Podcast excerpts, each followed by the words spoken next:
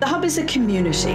Manuscript, book, and print cultures, stamping You are listening to a podcast by the Trinity Long Room Hub Arts and Humanities Research Institute. The Hub is a space. Celebrating 10 years. through the community. created by Coral Silver. Language changes. The Hub is about impact. The Hub is for everyone. Good evening, everyone, and welcome to the Trinity Long Room Hub online. My name is Eve Patten. I'm director of the Hub, which is where we uh, showcase the very best of Trinity's scholarship in the arts and humanities, in literature, history, philosophy, culture, creativity, and language. So it's very appropriate this evening that we're marking and celebrating the publication of some exemplary research, which is Bill Emmott's new book, Japan's Far More Female Future, which is published by Oxford University Press. Bill Emmott is currently chair of the Trinity Long Room Hub board, and he also chairs the International Institute for Strategic Studies in London. He is a former editor in chief of The Economist, uh, and uh, while working for The Economist, he spent time in Tokyo, and since that time has become a leading expert on Japan. He now chairs the Japanese Society of the UK. And in 2016, he was given the Order of the Rising Sun Award by the Japanese government for services to UK Japan relations. So Bill is very well qualified to write Japan's far more female future, which looks at how the evolving position of women in Japanese society is implicitly connected to the country's economic and social profile. Japan has experienced very rapid and substantial change in the last half century, a change that's traced by Bill in the book's introduction through the transitions that have happened between the 1964 Olympics in a Japan that was still carrying the traumatic baggage of the Second World War and the planned, but of course sadly postponed 2020 Olympics, which were being designed to represent an advanced country that had become, in the words of the organizers, sustainable, spiritually rich, and happier. Well, is Japan happier? The reality, as Bill depicts it, is a landscape of economic precariousness in the wake of the 1990s financial crash, a bubble economy of short term contracts and industrial stagnation, a society that is experiencing what Bill describes in the book as the social dispersal of pain. This is an aging society, but still deeply patriarchal one, beset by entrenched gender inequality that manifests in everything from inadequate childcare support to restrictive protocols on women's appearance in the workplace. Japan may be an increasingly female place, but how do women gain a foothold in this environment? Well, for me, the real skill of this book is how it answers that question, not in overview statistics, but through listening and talking. Bill records his interviews with 21 Japanese women across the fields of business, politics, science, media, art, music. The result is a series of very engaging portraits of the kind of innovative women we would all like to meet. Uh, the business executive who plays jazz piano after board meetings, partly to avoid being the one who makes tea for her male colleagues, uh, or the leading TV anchor who rewrites her broadcast scripts in difficult handwriting so they can't then be rewritten by her male producers. Bill writes this book so we can actually visualize these women. We meet an internationally renowned calligraphy based artist, over 100 years old, who appears, and I quote, a thin bird dressed in a kimono. Uh, or we meet the head of a successful community recycling business who emphasizes her insistence on managerial gender equality with what Bill observes are the longest white painted fingernails he's ever seen on a chief executive. Japan's far more female future concludes with a series of recommendations for increasing the country's financial stability through moves towards gender equality. What struck me about this book and why I want to hear more this evening is that although it's locally specific, it asks the kinds of questions that transfer to other nations. Obvious questions about the regulation of marriage and contraception, or the continuing misogyny of the workplace, but also less obvious. How, for example, can we evaluate the hidden connective power of older women, that large female contingent that dominates Japan's growing 65 plus population? Well, such questions could be asked closer to home. And we're going to be hearing more about them over the next hour from the author himself and also from our very distinguished guest speakers. And I hope we will have time for you also to put your questions and your comments to Bill and the panel, which you'll be able to do in the, the Zoom question and answer uh, space at the bottom of your screen. But for now, I want to turn over to Bill Emmott, who will introduce our contributors on the panel and tell you more about Japan's far more female future. Bill. Well, thank you very much, um, Eve, for making sure that I am unmuted. Yes, I am. Thank you very much, Eve, for that very kind introduction and for organizing this uh, splendid uh, event. Um, we have uh, three um, panelists, um, one of them on video, but two of them live.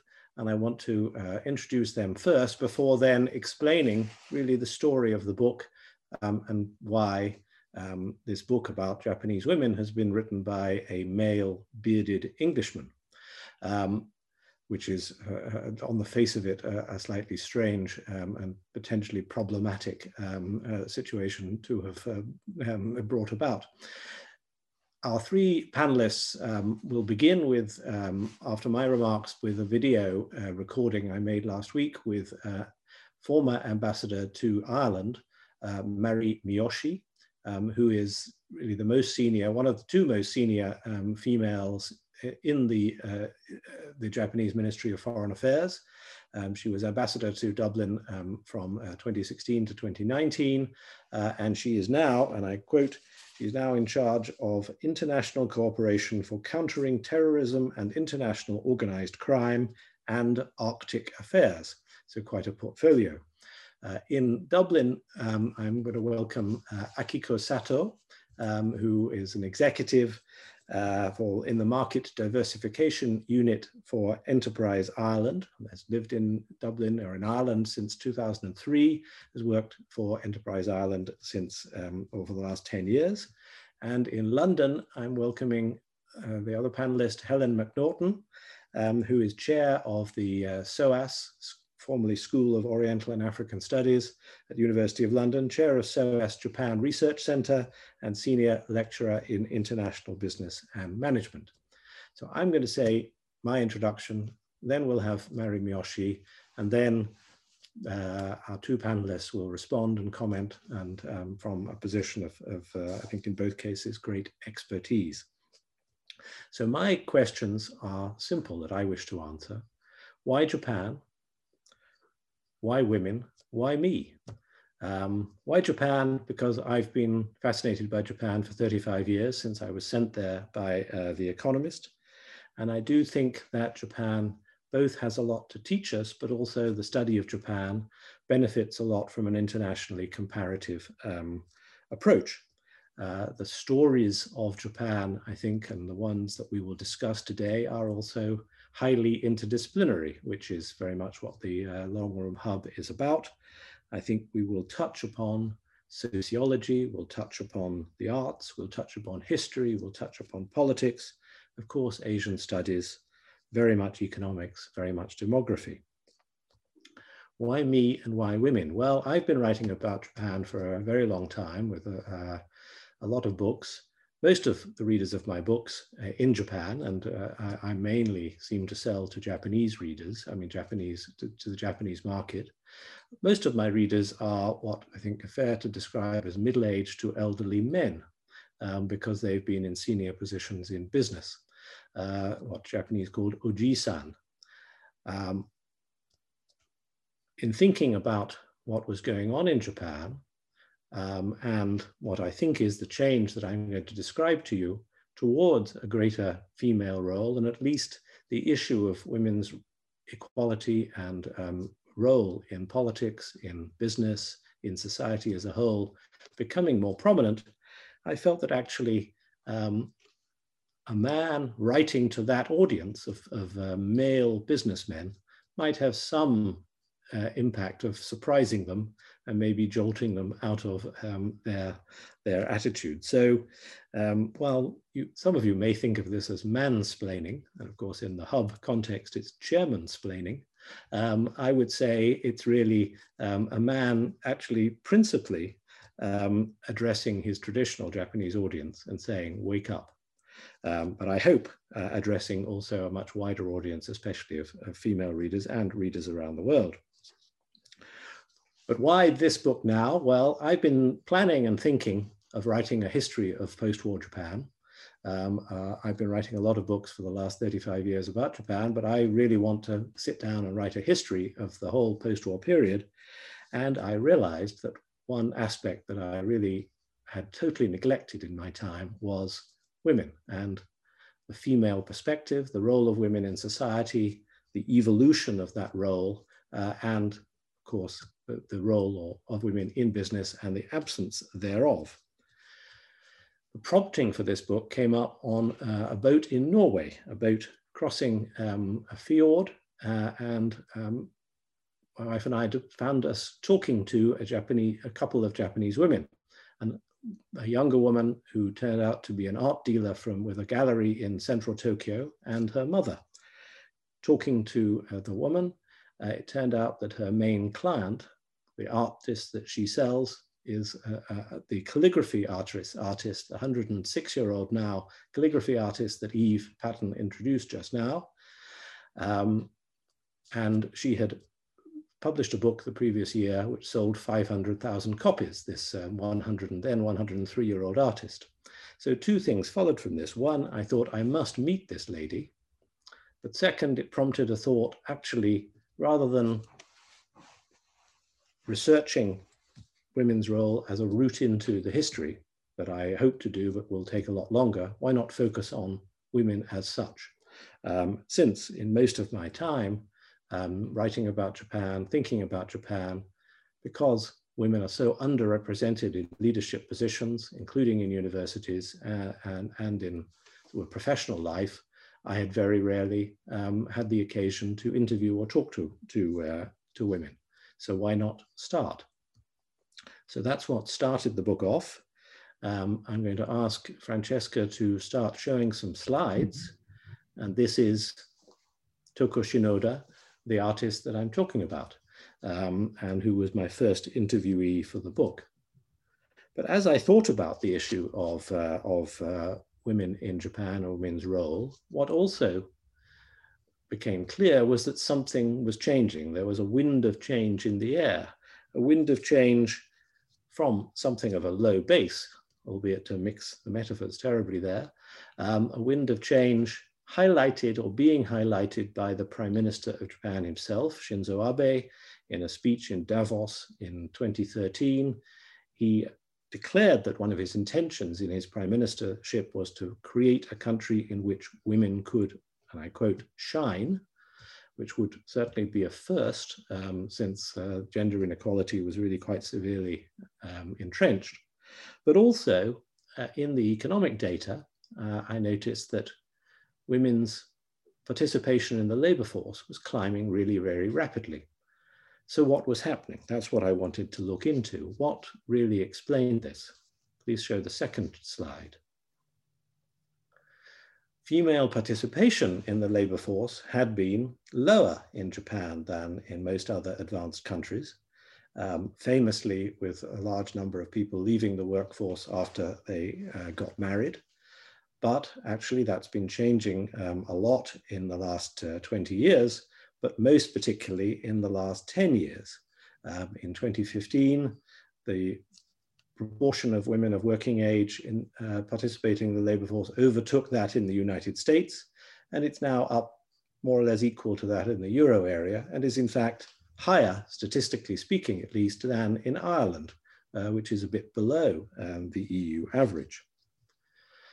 Looking into the change that was happening, the big question is there's quantity happening here. You're getting a lot more jobs, a lot more access to women to, to the workforce, but what about quality? Leadership roles in Japan remain basically male preserves. Only around 13, 14% of broadly defined leadership roles are held by women in Japan, which compares to somewhere between 20 and 30% in most other advanced countries. So we've got quality, but what about, what about, sorry, we've got quantity, but what about quality? Well, looking into it, I realized also, second slide, please, that something had been changing, unnoticed certainly by me, in education. Leadership in Japan is a very hierarchical affair. Organizations typically appoint people to leadership positions very much in line with age and seniority. And the result of that is that a huge gender inequality in university access in the 1980s is reflected in today's lack of women in leadership positions. In the 1980s, when I lived in Tokyo, only around 12, 13% of women went to uh, four-year university courses, whereas 35 to 40% of men. Naturally, therefore, the pipeline of women in the leadership age groups, say between 50 and 60, um, is very small. But that changed rapidly in the 1990s and 2000s, as this chart shows. Now, still there's an inequality, but it's much smaller, more than 50% now, actually, in the latest data um, of, of women go to four-year university courses. There's a gap still in the top universities, unlike in Ireland and the UK. Um, the top universities, Tokyo University, Kyoto University, uh, the top national universities still have a very bad gender inequality uh, issue, but in the bulk of universities, it's closer to 50-50. So something was changing. Finally, a big change I noticed, next slide, was the emergence of role models. I think that uh, clearly role models are necessary if women are to be able to be motivated, satisfied, uh, to satisfy their capabilities to rise in organizations. And in the past, there was really a great shortage of role models, but they were emerging. So that's really what I went to out to interview and to try to study. And these are some examples of the role models um, that I looked at. In the bottom right-hand corner there is Ambassador Miyoshi, who you'll hear from in a moment. Next slide. The bottom of that slide is the governor of Tokyo, the first female governor, Yuriko Koike. On the right of the slide is the long white-fingered um, president of a waste recycling company. Um, at the top is the jazz pianist and uh, board director at Panasonic. And on the left is the executive chef um, who cooked for the G7 um, meeting um, several years ago. Next slide, please and in a way my favorite role model, just because this is a role model that uh, shows dramatically how things have changed in more innovative Japanese companies, is the youngest board member, the only female board member at the big e-commerce company in Japan, Rakuten Ichiba. She's president of Rakuten Ichiba. She achieved that goal much younger than you would in a traditional Japanese company at the under the age of 40. She's married, has just had a baby, um, is, is uh, fully um, uh, fulfilling her, her executive roles. Um, and uh, I think she's destined um, for, for greater and greater things. So something is changing, but there's still a big gap. There are cultural barriers, just as there are in, in European countries. Um, there are uh, the same old prejudices that prop up um, as one talks to, to um, these role models, to these women, and as one talks to men. But what I think is happening is that Japan is gradually converging on um, the sort of situation that we see in Europe, where there is clearly substantial inequality, but much less than there is in Japan. That uh, convergence, I think, um, is some part of a broader international phenomenon in which countries, corporations, organizations become more conscious of the importance of diversity, the value of human capital, and I think in the Japanese context and in many European contexts of the importance of and the dangers of job insecurity and depressed wage rates through irregular contracts, through, through precarious uh, labor markets for um, the growth of demand. So I believe that Japan's future will be far more female, but what is, it, what is at issue is how much more uh, and how that then changes cultural norms, organizational practices, even politics um, in the longer term. I'm going to stop there. I'm going to ask Francesca just to let us hear from Ambassador Miyoshi, who I interviewed in Dublin several years ago for the book, but who now did this video recording for us from uh, Tokyo.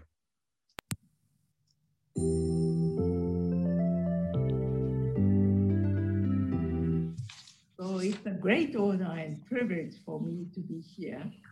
First of all, I would like to express my gratitude to Mr. Bill Emmott for giving me this opportunity and congratulate him on publication of the book on Japanese women. I hope his book would be a bestseller because I am also a small part of it. More than one year has passed since I came back from Ireland to Japan.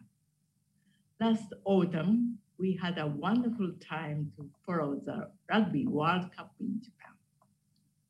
This year, Japan intended to host the Tokyo Olympic and Paralympic Games. Unfortunately, we had to postpone. Our new Prime Minister Suga declared in his policy speech at the Diet last month that Japan would continue to spare no efforts to bring about the safe and secure games in the summer next year. As to COVID-19, the, sign, the signs of resurgent spread have been also seen in Japan as a cold season setting. While urban areas such as Tokyo, Osaka, or Hokkaido have continued to see high numbers, there have been clusters of infections in various parts of the country, probably because of poor ventilation. Some experts say the third wave has arrived and that we should be cautious. The government has been trying to advance the recovery of its economy through the resumption of socio-economic activities while protecting the lives and health of the public. It is encouraging that the vaccines have been developed. The pandemic has, however, revealed various challenges. As for the book's topics, namely gender equality, I'd like to inform you of the latest development in Japan. Last year, Japan marked 121st among 153 countries in the World Economic Forum's gender gap rankings, slipping even further from 110th the previous year, and in the last place among major advanced economies. By the way, Ireland ranked number seven. The administration has adopted policies on promoting female empowerment over the years, including oblige, obliging companies and government agencies to set related targets for female employment and raising the number of female managers and senior posts achieve parity with their male peers. Nonetheless, in 2019, women held only 14.8% of managerial positions in businesses and the civil service while the ratio of female lawmakers in the country stood at 9.9% in the lower house or less than 10%, and 14.3% in local assemblies.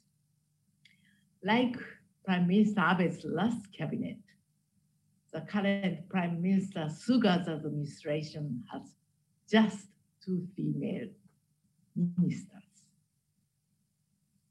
The government will present a new goal with a cabinet decision made possibly in December under the new basic plan of gender equality. The government will no longer put the target at 2020, but replace it with as quickly as possible as the ratio of female leaders still remain low after the target was first set in 2003. Although empowering women in society was one of the pillars of the economic growth strategy of former Prime Minister Abe's administration, as well as of Prime Minister Suga's administration.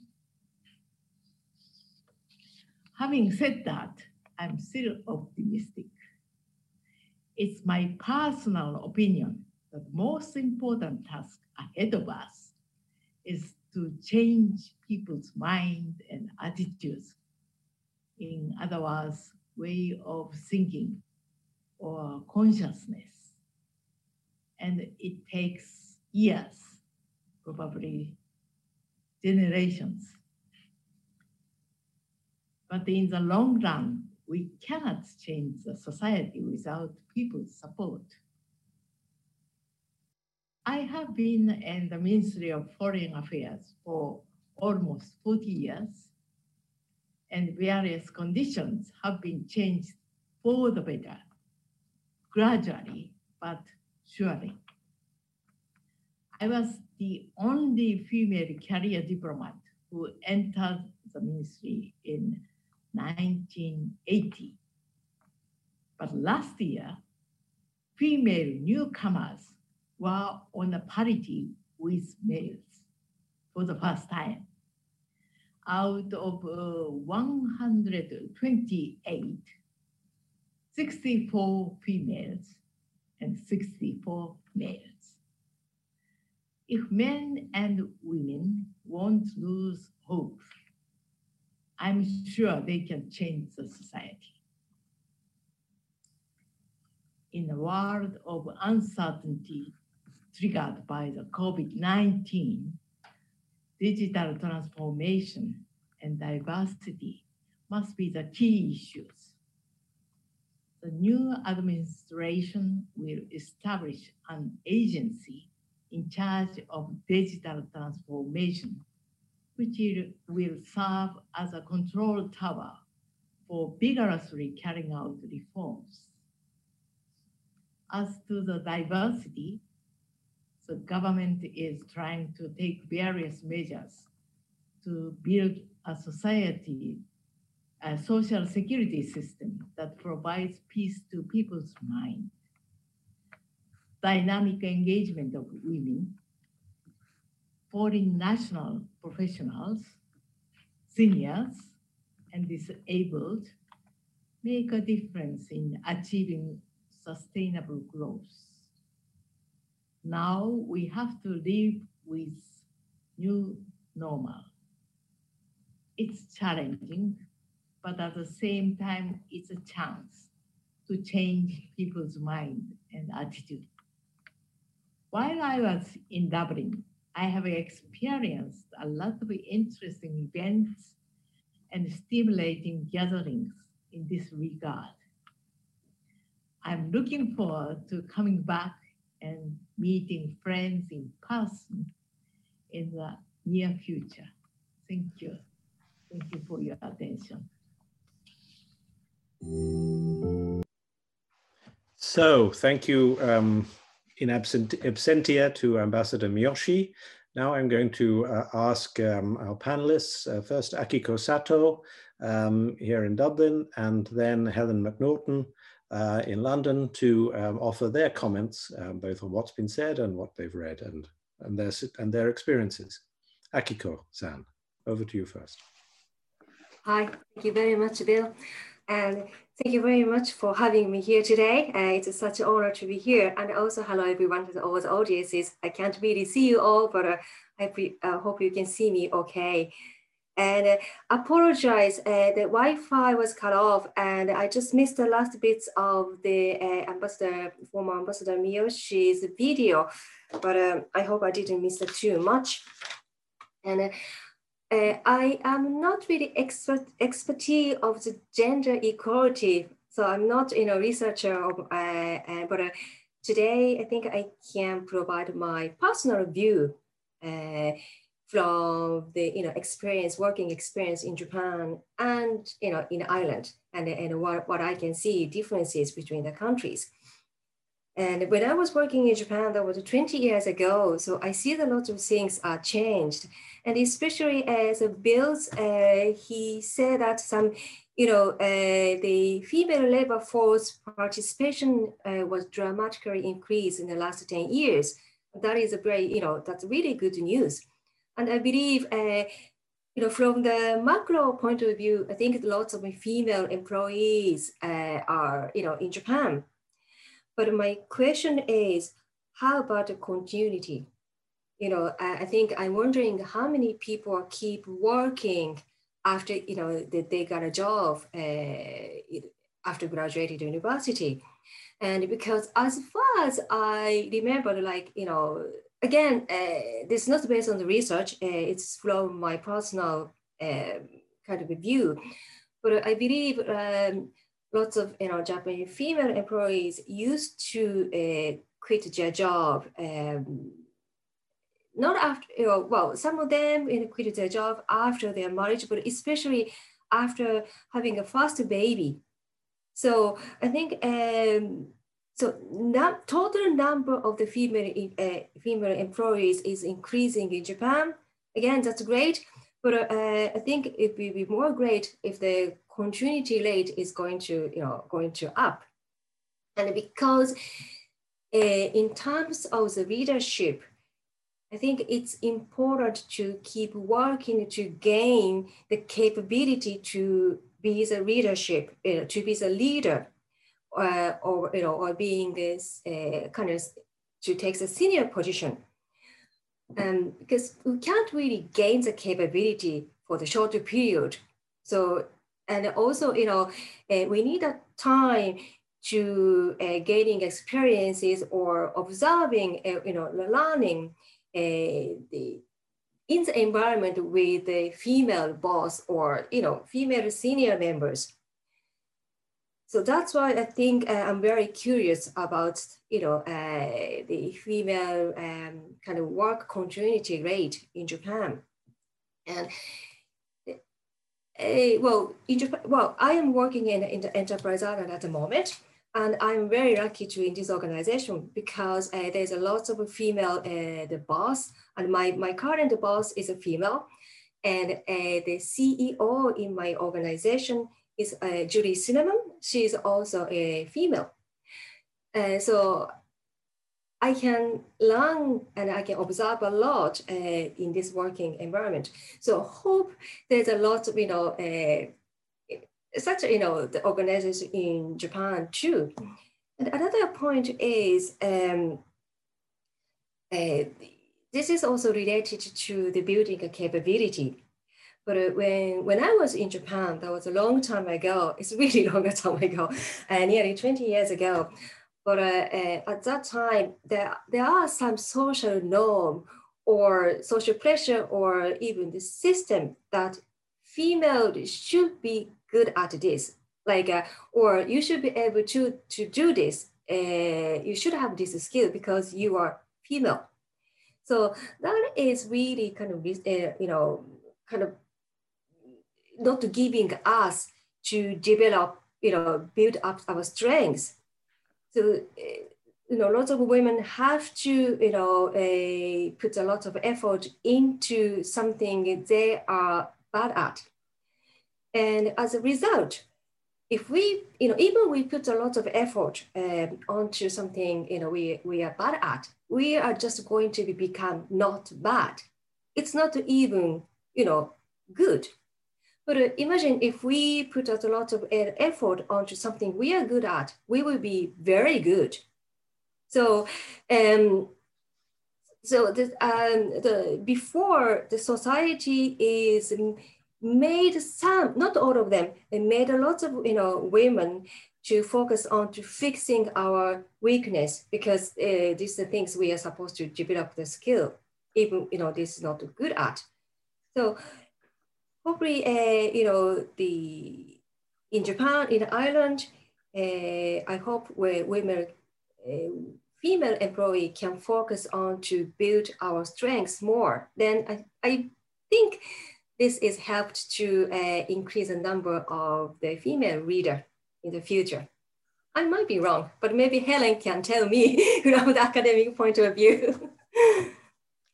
Thank you very much, Akiko. Um, uh, so we will ask Helen to um, to come on next and to um, offer her comments on her expertise as a specialist on business and and on gender issues in business in Japan.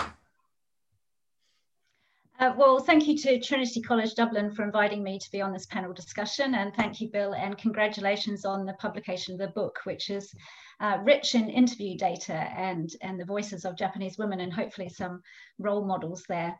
I wanted to focus um, on three big comments, um, some key points that are raised in your book, Bill, and also from my own research on women in work. Um, and I would say that these, there, I want to focus on three areas where there has been progress for women, but I feel that all of them come with some form of disclaimer or inhibitor that is constricting the outcomes.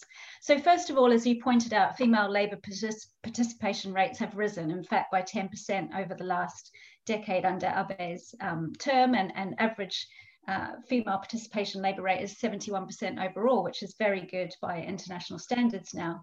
But the caveat here is that the majority of women, just under 60% of women, work in non-regular uh, work, which is, as you said, very low paid, uh, very limited in terms of career paths and ability to access pipeline progression, uh, low security and, and, and, high precarity. And so that is leading to that problem of, of pipeline. And in answer to one of Akiko's questions, still around 45% uh, of women will uh, opt out of work when they have their first child, despite good um, parental leave. Um, the second issue is employment legislation. So again, this is, uh, has made very good progress. It's been around for 35 years now. It's been revised and strengthened a lot over time. But there are still, and this is the caveat for this one, some core loopholes.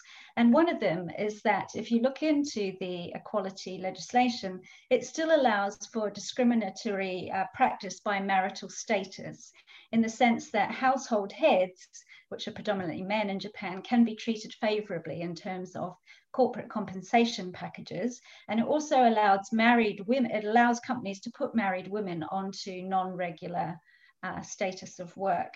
And this goes hand in hand with um, spousal tax legislation that you uh, uh, talked about in your book, which incentivizes married women and couples to cap the annual income of, of women to around £10,000 a year um, equivalent, which in, in, turn reinforces the practice of companies relying on uh, the, the labor of married women, which under part-time status, they can work up to 35 hours a week, uh, 35 hours a week. So that's very low market rate for their, their human capital.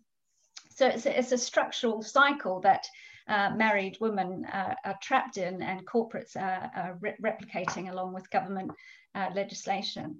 The third area that has made progress, um, which has brought the rates of women opting out uh, at childbirth, for example, down, is that childcare provision has improved under Womenomics and Abe. So there has been an additional uh, 400,000 capacity places. But the demand for childcare places, because Womenomics has been encouraging more women into the workforce, has outpaced the increase. So we still have um, some 12,500 um, children on the waiting list, which means mothers cannot uh, return to, to work. And there hasn't been, as you pointed out in your book, any investment in alternative market forms of, of childcare or, or other professional forms of childcare. So this makes it incredibly difficult for married women to combine careers with childcare. Um, and it makes it incredibly difficult for Japanese men to uh, to take childcare and parental leave because they have equal access to this under employment law. So only 6% of Japanese men take up their um, parental leave entitlement. And so, as you said, um, even though there's been a lot of progress made, um, Japan continues to lag behind or rank very low on the World Economic Forum Gender Global Gap, uh, Global gender gap ranking. So as you said, they've slid down to 121st place out of 153 nations. And I think um, it's not fair to say that Japan is sliding down necessarily. It's just that other countries are making much more faster progress and Japan is essentially for want of a better word, is, is stagnating in terms of the gender equality outcomes that are actually happening. So I wanted to just end by um, offering a few thoughts on the potential of the future and whether and how to what extent it could be more female focused, as you pointed out. One thing I think that is happening in Japan is that Japanese women are being encouraged to work as a response to specific economic challenges. So in the 60s and in the 1980s, women were encouraged to work because of high growth and high demand for their labor. Um, and more recently, in the 2000s, they've again been encouraged to work under womenomics because of demographic challenges, uh, talent shortages again. And so it's an argument that has them as necessary additional labour to alleviate shortages and indeed to boost GDP growth. Uh, but it's it's not an argument that is um, born out of a, mem a, momentum for a gender equality and social justice. So Japanese institutions, government and corporations, they buy into this sort of numerical or economic necessity for women to work. But I don't feel they're really buying into the true benefits of, of diversity and inclusion. Um, so there's now a, a, large body of research globally that indicates that a critical mass of gender diversity, and by critical mass we need we need 20 to 30% of women moving through corporate pipelines, moving up into leadership and managerial positions within companies. And, and if that happens, then there are, the research has shown there are clear outcomes in terms of higher profitability, greater creativity, greater innovation and flexibility and agility of companies.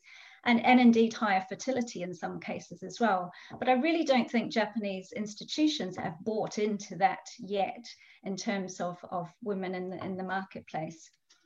Um, and the final point is that Japanese institutions, um, government and corporations, again, are only focusing on women and womenomics. Um, and true gender equality, and, and Japan is not alone in this, there is, of course, attention needs to be paid to women in terms of allowing them to catch up and access of opportunity. But if you really want gender equality, you need to uh, look at how both sexes or genders op operate in the, in the labor market. And women in Japan are essentially being asked since the 60s to enter, to put up with the current status quo, the 60s model of male breadwinner, regular worker, and woman part time uh, capped income worker. They're being asked to uh, work more under the enduring status quo, or they're being asked to compete in a corporate culture that's very male centric has uh, long working hours, uh, limited reductions in overtime, even under recent reform, uh, restricted access to work-life balance and parenting, uh, KPIs that value continuous service, as you pointed out, Akiko, commitment after work hours, commitment to clients, etc., regional transfers. So women can't or indeed don't want to work like that. But the key issue here, and I would echo your call to men that you want to do in that book, Bill, is that is anybody asking Japanese men how they want to work? Because I'm pretty sure that women don't want to work like Japanese men, but Japanese men probably don't want to work like Japanese men either. It's just nobody is asking them. So I think those gender norms will remain strong while those uh, while those constraints are in place. And so I, what we're not seeing, and, and this is behind the happiness uh, data that you point to, we're not seeing a strong agenda for well-being and resilience. Um, so, you know, as you point out in your book, Japanese women are generally happier than men in Japan, and, and no wonder uh, in terms of the way men are working. So, in terms of a female future, uh, there needs to be new opportunities and a rebalancing for both women and men in the in the workforce. Um, and as a Kiwi, I'm going to vote, I'm going to echo uh, a quote by my uh, Prime Minister last year, Jacinda Ardern, who said, um, and I quote, we need to address the societal well-being of our nation, not just the economic well-being, because economic growth, um, if it leads to, if it's accompanied by worsening social outcomes or, or inequality is not success, it's failure. Thank you.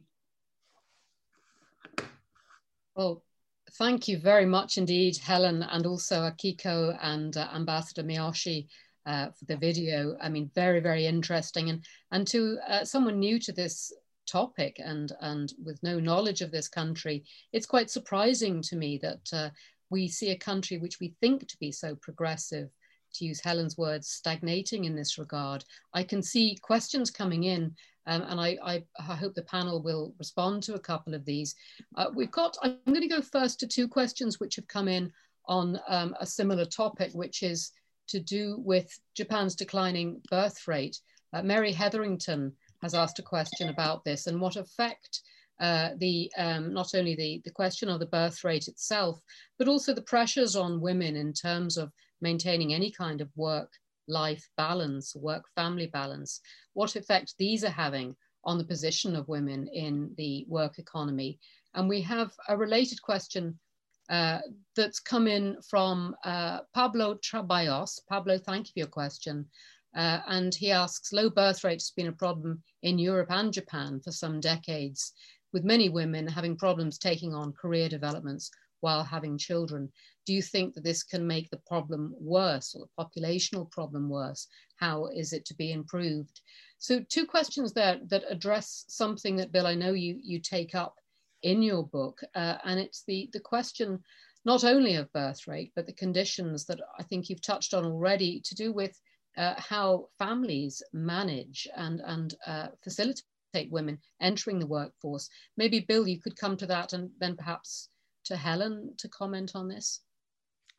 Yes, thank you, Eve. I mean, I think that they are vital questions. Uh, basically, the marriage rate has been declining in Japan.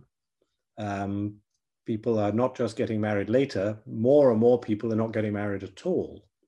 Um, and the, the data on the number of men who reach the age of 50 uh, without being married, it's sort of well over 20% now. Um, women, it's around 15% um, get to the age 50 without ever having been married. Now, that's fine, that's a choice, but uh, Japan's a society where basically birth outside marriage is, is a strong taboo. It's not unknown.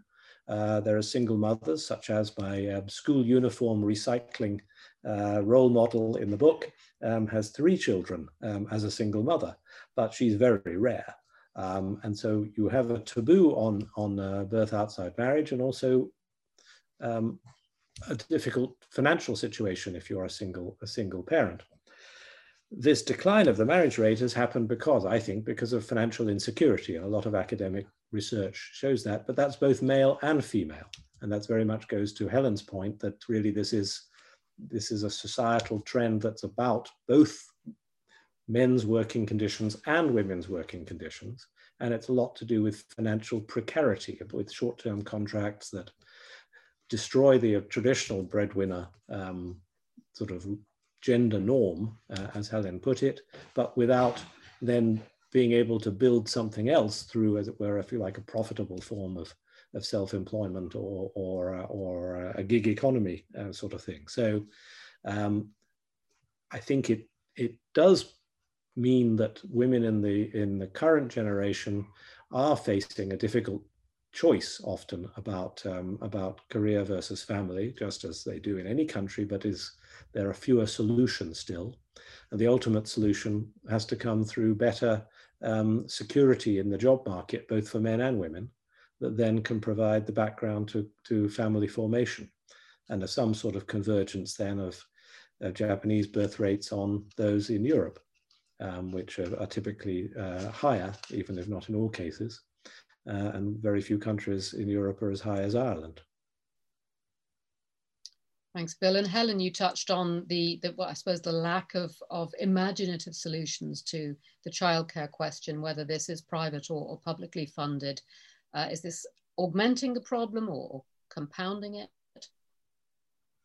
Well, I, th- I think, as Bill said, um, you know, these low birth rates um, are a combination of both financial insecurity, and, and, that is partly because you know you don't, you might have dual income households in Japan. Indeed, there are more dual income households than there are single income households now. But the problem is that they're not dual career households, and so the distribution of wealth towards women is, limited. And so, you know, despite being dual income households, they are not um, you know the wealth uh, wealth has declined comparatively comparatively over time um, and so that's one aspect is the financial security as bill pointed out and the other aspect is to what extent uh, there can be gender balance in childcare uh, and in terms of parental leave and, and childcare opportunities and just juggling, you know, long working hours culture at the moment with childcare.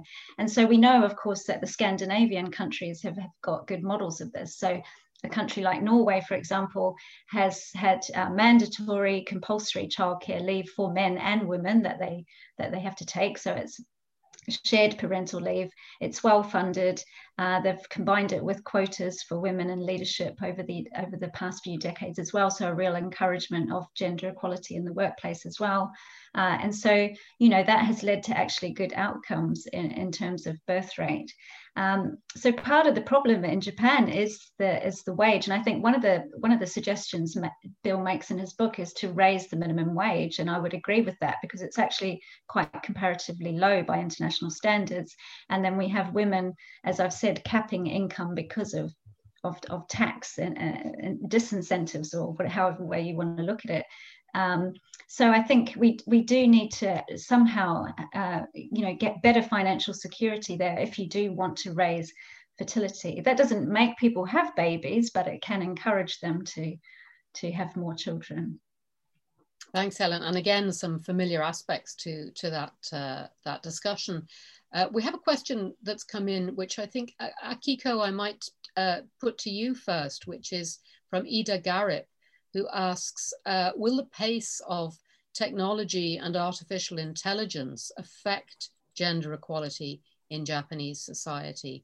Akiko, I wonder, is there anything you might uh, be able to say about that?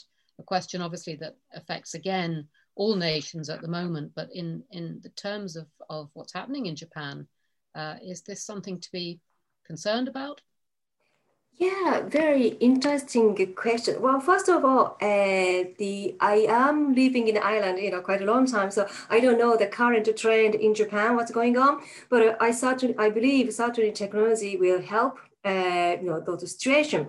But uh, uh, well, I'm not sure uh, it is correct, but I personally feel uh, the the biggest kind of uh, you know issue is uh, kind of is kind of a society or system that was uh, established by the unconscious bias from the people in the society. And uh, because in Japan, Japan is quite actually quite a generous country uh, in terms of the regulation. So people are entitled to take the maternity leave or parental leave, but people just don't take it. So it's not you know that we don't have a role cannot do this. So we are not in a situation cannot do this but uh, we are in a situation better not to do this or uh, we are not expected to do this. So those social rule is really uh, kind of you know uh, makes a women too difficult to to make the progress. So the the female worker numbers of female workers is increasing and they probably they, uh, they are working the same hours uh, as the male workers or even the husband but uh, they have to work they, they do the longer hours. Uh, they spend the longer hours for the housework or raising the children.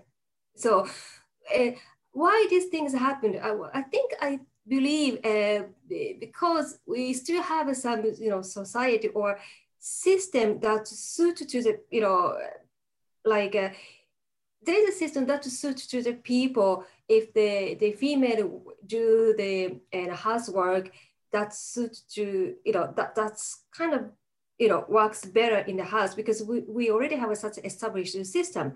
So it's i think it's really really hard to change this. And those things you know cannot be changed by you know by the technology. So technology certainly help uh, the situation, but uh, um, I think uh, the fundamentally we have to change the system or you know mentality or you know society things that's created by the unconscious bias.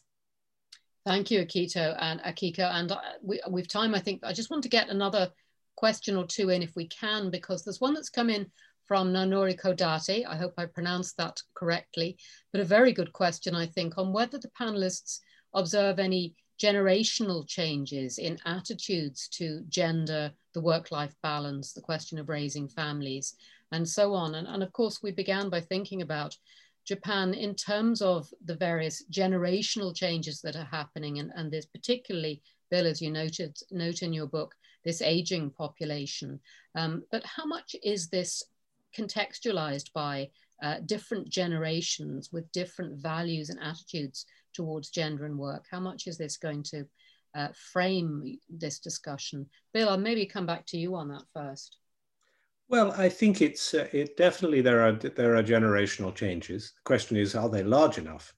Um, but uh, there, there's, there's certainly it's much more common among younger men and women both not to want to work um, the long, rigid hours that, uh, that uh, Helen worked, uh, and to uh, be more equal uh, in the home. I wouldn't say that there's evidence that it's absolutely transformational, but rather I think that it is happening. Um, I think you can see um, also um, some generational changes coming through in, in companies, in particularly newer companies, in smaller companies, uh, in more sort of new economy companies. Uh, they are operating in a, in a, as it were, a less rigid, less conservative way as well.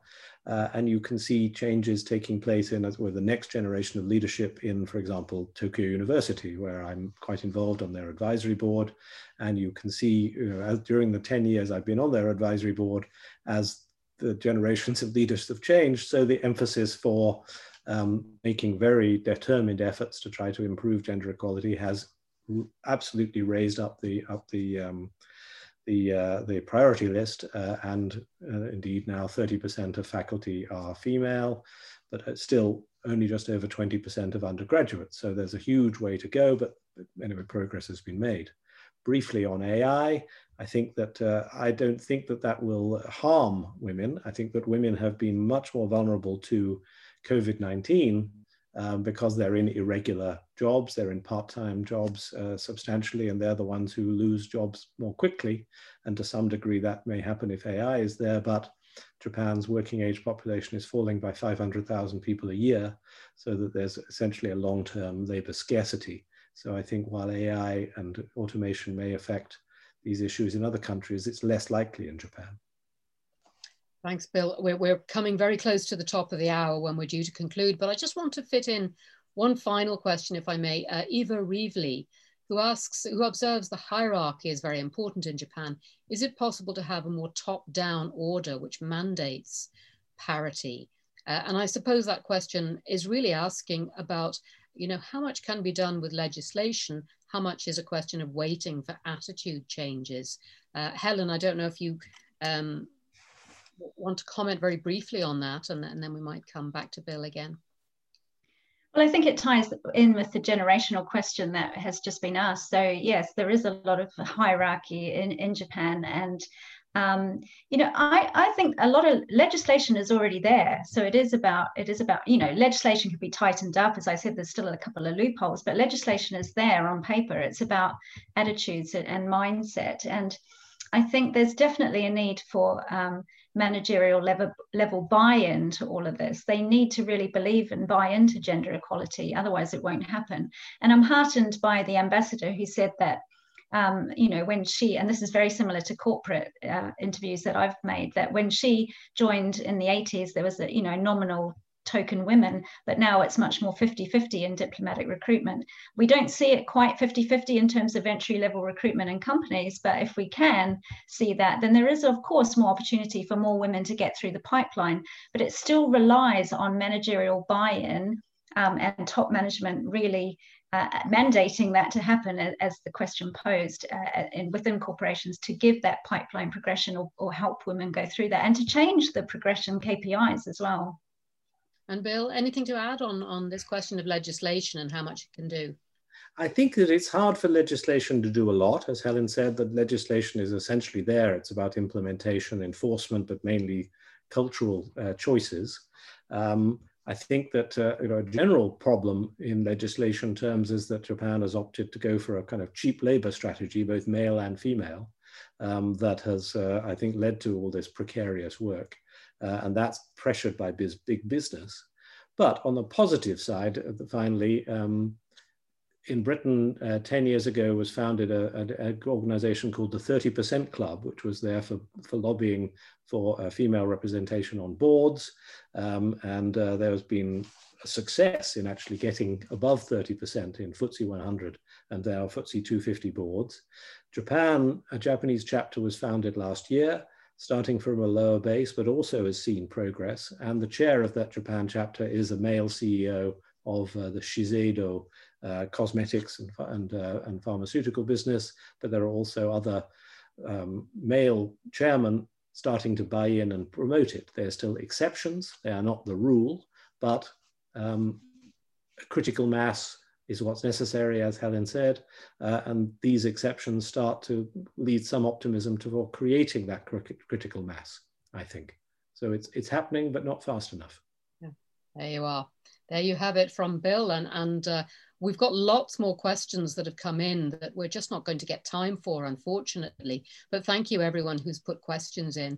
I think it testifies to uh, a, a, real genuine interest in, in Japan and what's happening there, not only in terms of gender relations and gender equality, but in terms of, of the economic landscape more broadly uh, and, uh, and the leadership roles that are being taken on in that culture. Uh, it's been really interesting for all of us to reflect on Japanese society and culture and to think about the changing position of women in this fascinating economy. So my warmest thanks to our contributors for lending us their presence and their expertise this evening. I'd like to congratulate Bill Emmott one more time on the achievement of Japan's far more female future. Uh, you can hear uh, Bill talk again on this subject. He's going to be uh, uh discussing post-Abe Japan and political leadership uh, at an event this Friday, and we'll try to get details of that to you in the chat. Uh, my gratitude, as always, to the Hub team, and particularly Francesco Rafferty, who's put this event together. And uh, my thanks finally to everyone who's joined us this evening. Please do come back for other Trinity Long Room Hub events, which you can find out about on our website. Uh, until we see you again, take care and a very good night. The Hub is a community. Manuscript, book, and print cultures, stamping provenance Languages towards the history of the Taimuriya library. As well as being heard. The Hub is a space. Contemplating Ireland through the community created by Coral Sea. changes. The Hub is about impact.